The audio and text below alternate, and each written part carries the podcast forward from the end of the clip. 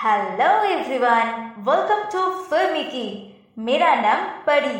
आज मैं नेटफ्लिक्स में रिलीज़ हुआ एक डॉक्यूमेंट्री सीरीज़ का रिव्यू करने वाली हूँ, जिसका नाम है house of secrets the Burari deaths इसको डायरेक्ट किए हैं लीना यादव जी ने।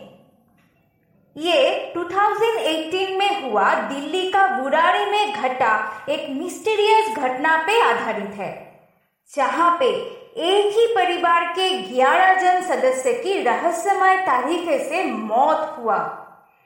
इस विषय को डॉक्यूमेंट्री के माध्यम से दिखाया गया है। इस सीरीज़ में कुल मिलाकर तीन एपिसोड है। हर एपिसोड की ड्यूरेशन 40 से 45 मिनट के बीच में है।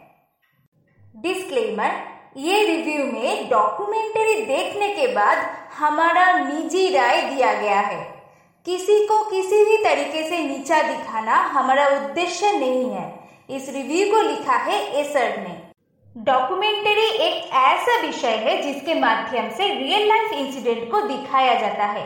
ये भी और जो डॉक्यूमेंट्री होता है, उससे अलग नहीं है। इस डॉक्यूमेंट्री सीरीज़ में क्रोनोलॉजिकल वे में इस रहस्यमय विषय को एक्सप्लेन किया गया है। इसके अंदर police officer forensic team psychologist मृत परिवार के पड़ोसी, आत्मीय परिजन की इंटरव्यू भी है, जो इस घटना को अलग एंगल भी ऐड करता है। बुरारी पे एक ही परिवार की तीन पीढ़ी के ग्यारह जन सदस्य की एक ही साथ मृत्यु हो गई।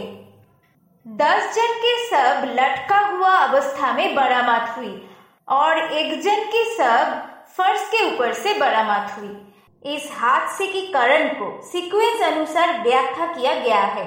इसलिए घटना को समझने में दर्शक को दिक्कत नहीं होगा।